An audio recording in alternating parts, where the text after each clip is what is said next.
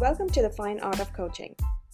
Two friends and senior coaches across oceans, Anindita Das and Maureen Owen, invite you to join us on a close and honest exploration of organizational life that brings a deeper perspective on leadership and important issues of the day. I'm Anindita Das, a senior coach in Beijing, China. I work with individuals, groups, and corporates to educate and effect real change from inside out. I'm Maureen Owen, an executive coach in Brisbane, Australia. I support leaders, teams, and organisations to navigate change and to work with challenges to transform their impact.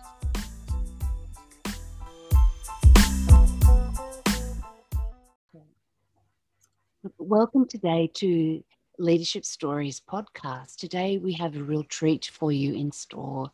We have Gavin Blakey, someone that I've known for a number of years. He is an engineer, a humanitarian, a mentor, coach, and all round extraordinary human being. He, um, just to give you a snapshot of some of the incredible things that he has done, he's been chair of the board of Engineers Without Borders Australia. He's passionate, and I can absolutely um, have experienced this, passionate about helping people reach their full potential by building capacity um, as a workplace coach, as a mentor for young people. He um, has also, as an engineer, worked in many engineering positions. His last position as principal engineer strategic asset management had him managing a substantial portfolio of assets and infrastructure here in Brisbane. He also has extensive experience in global leadership as the past international president and chair of the board of Toastmasters International. He has worked in a number of places around the world, including the United Kingdom, Taiwan, Cambodia, and Vietnam. And he's also been awarded the Medal of Australia and the National Emergency Medal Award. So, Gavin, welcome. It is a real privilege to have you with us today to share your story of um, leadership. Thanks very much, Maureen and Anindita. It's a pleasure to be here. Gavin, I want to start with um, I'm, I'm now curious because of all the accolades that you have. Um, you know, it seems like it's your hobby to collect medals and, and awards. And so, you know, tell us a little of your story and and I'm I'm really curious to know has it been since when you look back since childhood did you have this call to adventure as a leader? Mm. It's a great question, thanks Anindita. And and my story may be a little different to others. Maybe people always had a calling, but for me, it wasn't. That wasn't the case. I think I, it was more an evolution rather than a revolution. In other words, one thing led to another.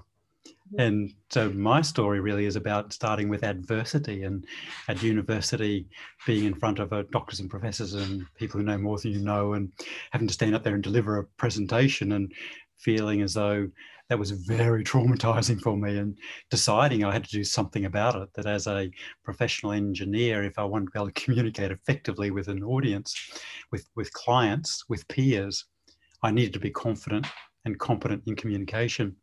So, in a sense, that's where my adventure began because I decided to do something about that feeling of inadequacy and terror, actually, in standing and speaking before a group. And so I started to hone and polish and develop my communication, in particular my public speaking skills. And it was through that journey that people said, Oh, have you thought about being a club president or have you thought about being a vice president? And in fact, the first time I stood for election, I lost. and so that was a bit of a lesson in itself, really, isn't it? That sometimes mm. as a leader, things don't turn out as you expect.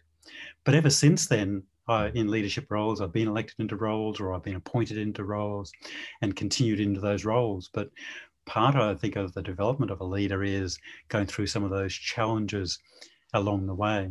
So that kind of led to people encouraging me to take on roles.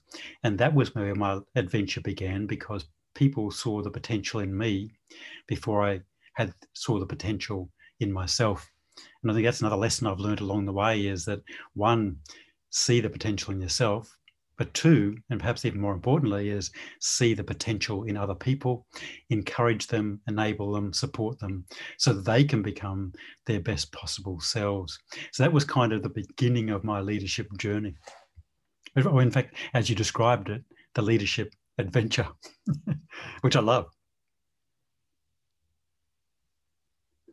So, Gavin, are there other challenges that you've encountered along the way that have been significant in your development as a leader? Hmm. Yeah, I mean, absolutely. Each uh, role has its different challenges and its different opportunities, and and I, part of it's how we see the circumstance. I believe. And, and so it's really stretched me in, in all these roles. So if we go back to that Toastmasters experience, so Toastmasters is best known as a public speaking organization. It's actually a leadership development organization. So people join often to become confident and competent in communication. But certainly the reason I stayed was that what an amazing professional development experience in leadership to gain those skills and experience in an organization that is doing good in the community and helping others to be the best possible selves, and then applying that in my workplace. So effectively it was professional development and also then applying it in my community roles, for example, as the chair of the board for engineers without Borders Australia. And in each of my roles, whether it be through the Toastmasters, uh, ultimately as Maureen was saying, be, becoming the international president. By the way, that wasn't my aspiration. It was simply that others had encouraged me into the role. And then if they um, saw that maybe that was possible, then maybe I saw that it was possible. So that was an experience which I never anticipated, but which enabled me to be part of an international organization. So at that stage had 200,000 members in 100 countries. And what that did was it gave me a global perspective. Mm-hmm. So while I was based here in Australia, I had the opportunity to travel to, I've spoken probably in 20 different countries. And I don't say that in any way to Scott, I just say that to, to give context to that taking that first step of addressing my fear of speaking propelled me in a way over a period of years, by the way, propelled me to this um, amazing professional development opportunity, which included speaking to people in 20 different countries, learning more about the world. And of course, there was challenges in those roles too. It wasn't all, uh, it, it wasn't completely enjoyable all of the time. Uh, every leader finds circumstances where change occurs, and we need to be able to address that. And one example would be that each uh, country has different culture, and so the way they apply the program is different, the way they interpret the program. Being able to create a program that is going to be beneficial for everybody is one of the challenges as a leader. When you are working with volunteers, then volunteers are doing that because they believe in what they're doing. But you also get a whole mixture of different styles of, of personalities and leadership. And so being able to work with a whole range of people was one of the challenges of leadership. And I'm very grateful for that because that's the reality of being a leader. So whether it's in Toastmasters, whether it's in my role as chair of the board of engineers, Without Borders Australia, whether it was in my workplace. Even in my workplace, there's at least 30% of the people were born overseas. And that's one of the advantages is you are surrounded by people who have different culture, different background, different approaches, and that actually gives a better solution. If I give one more example of a challenge in leadership is that one of my roles was to manage the city's assets. And the city's assets are about 23 billion Australian dollars, probably that, that's about probably 20 uh, billion US dollars. And while I don't uh, have to go and look after every asset, I had a responsibility to ensure those assets were managed well. And then we had a flood, the biggest flood we'd had in 40 years. And a lot of our infrastructure was very badly affected, and tens of thousands of people were affected within the city. And so all of a sudden, going from doing my day to day job to the next day, being in the thick of it, being able to respond as a leader to the crisis that was happening and making sure that we're addressing the highest priorities meant that you had to draw on all of your previous experience. And so this is where another lesson in leadership is sometimes you don't know where the experience you gain might be useful in the future. And at the time, you might feel as though, hmm, wonder why this is happening to me. This is unfair. I wish this wasn't happening.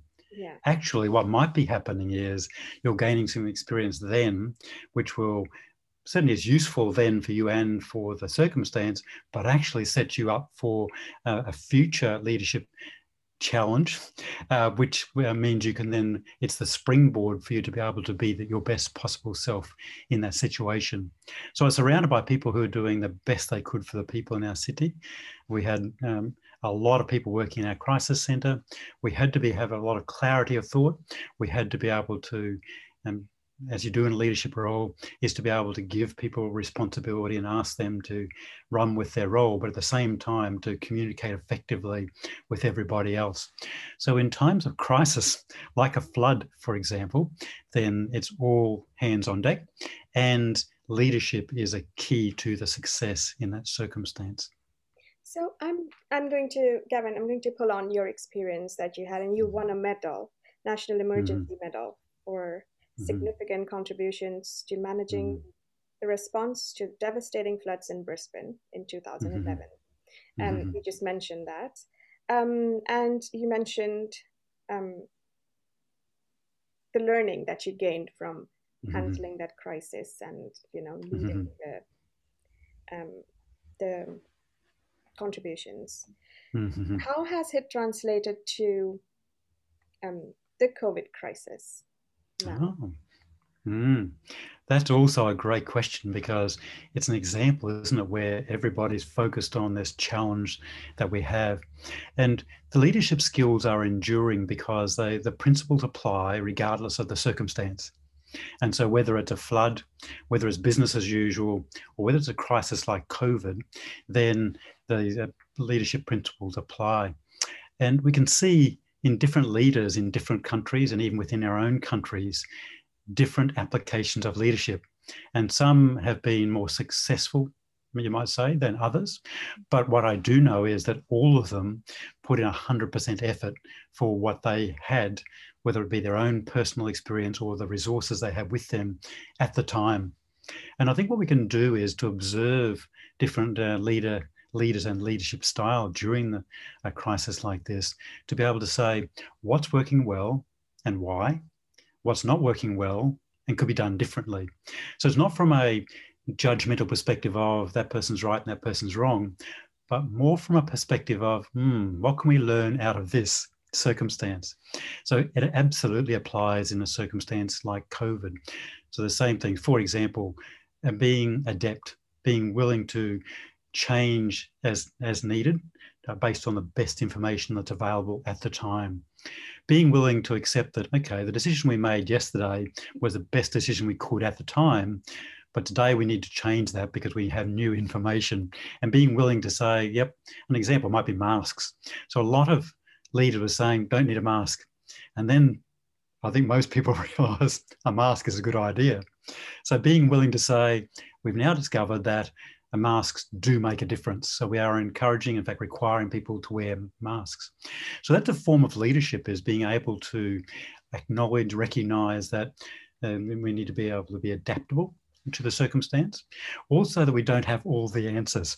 So whether it's a flood, and during a flood, you don't know how high the water is going to rise until it reaches its peak when it's starting to fall, you can tell how you can predict how quickly it will fall, but you don't know how far it's going to rise. And it's the same when you see the and, and I feel very sad for the people who are going through COVID at the moment uh, in countries that are most adversely impacted. Is that as the wave goes up, we don't know how high the wave is going to go. Once it reaches its peak, everyone's got a great relief, but it could go a lot higher. So being able to be adept, adaptable, um, positive, listening, uh, being able to draw in all the resources, have a, a single focus is true, whether it's a, in a flood situation, whether it's in a an emergency such as COVID or in any other day to day. It's just that in a crisis, it's easy to see exactly what's going on. Gavin, you like what standing out for me is like the breadth of your leadership experience in very different contexts. Mm-hmm. So, like you're talking about two, like really extreme crisis mm-hmm. situations mm-hmm. in the leadership that's mm-hmm. required. But I'm also aware that you have experience in um, organizations where you're trying to build them up Mm-hmm. um, with volunteers, with um, teams that are highly skilled professionals. And Yeah.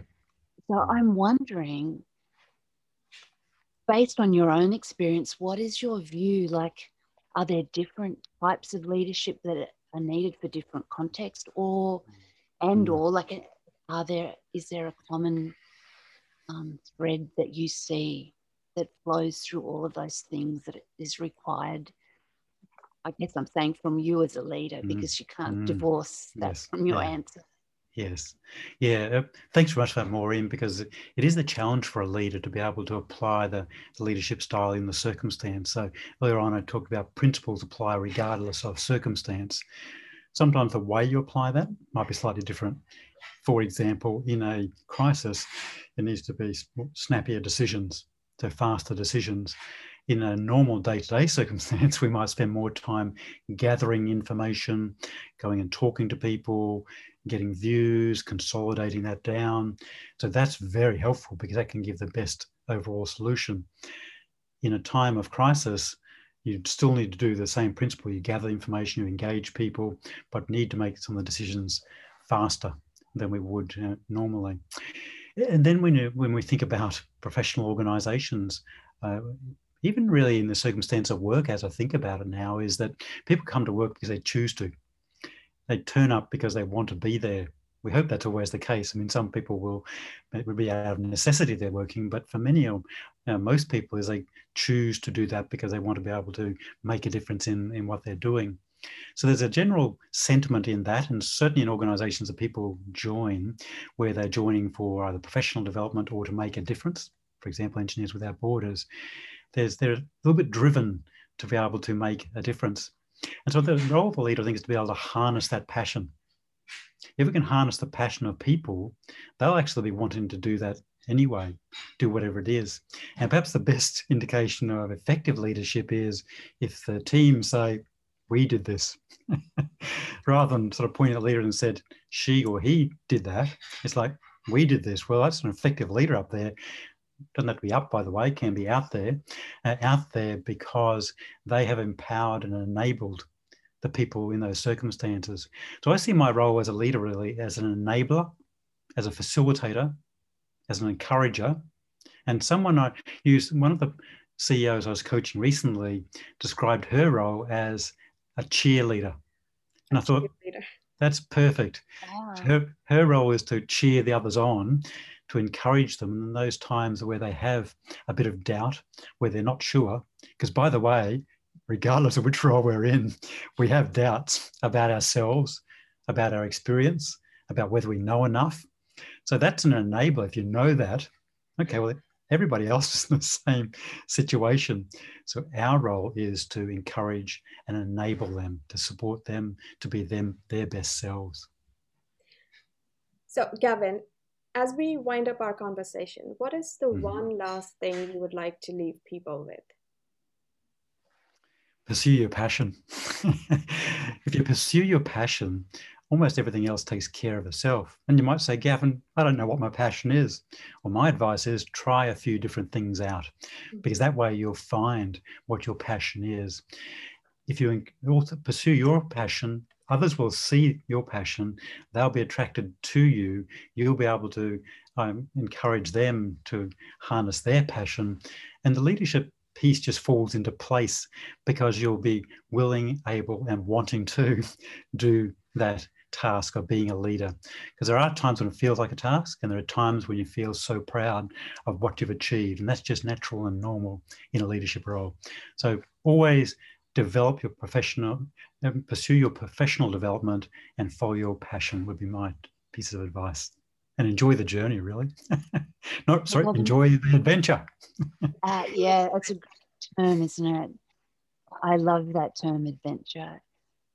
Gavin, so I have to add one more question, Anindita, I'm so sorry, but I look, I love you. I love your answer to the last advice, and it leaves me wondering, what have you discovered is your passion that has propelled you forward as a leader?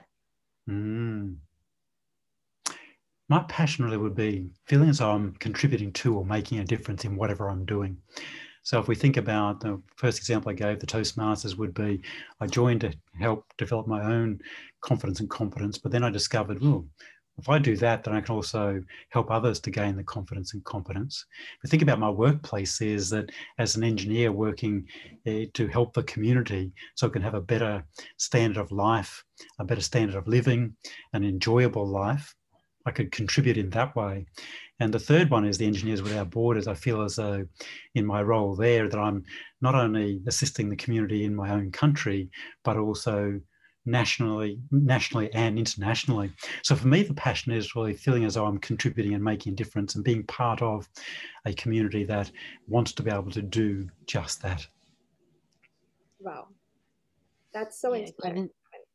It, it, it is, Gavin. Thank you. And you ha- absolutely have contributed to the conversation that Anindita and I are wanting to create around leadership stories. And I'm sure your your advice and your story will make a, a difference to other people that are on the journey as well. So thank you so much. Gavin. My pleasure. My absolute pleasure. It's been a pleasure talking with you both. Can I just add two quick ones? That would be get a coach and get a mentor. And I can't think of any two better people than Maureen and Anindita because it can be transformational in your leadership journey. Thank you so much, Gavin. Yeah, thank you.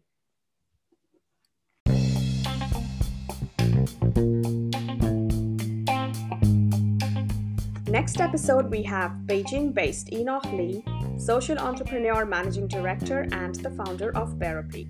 She is an advisory board member of the Movement for Global Mental Health and on the executive committee of Global Mental Health Peer Network.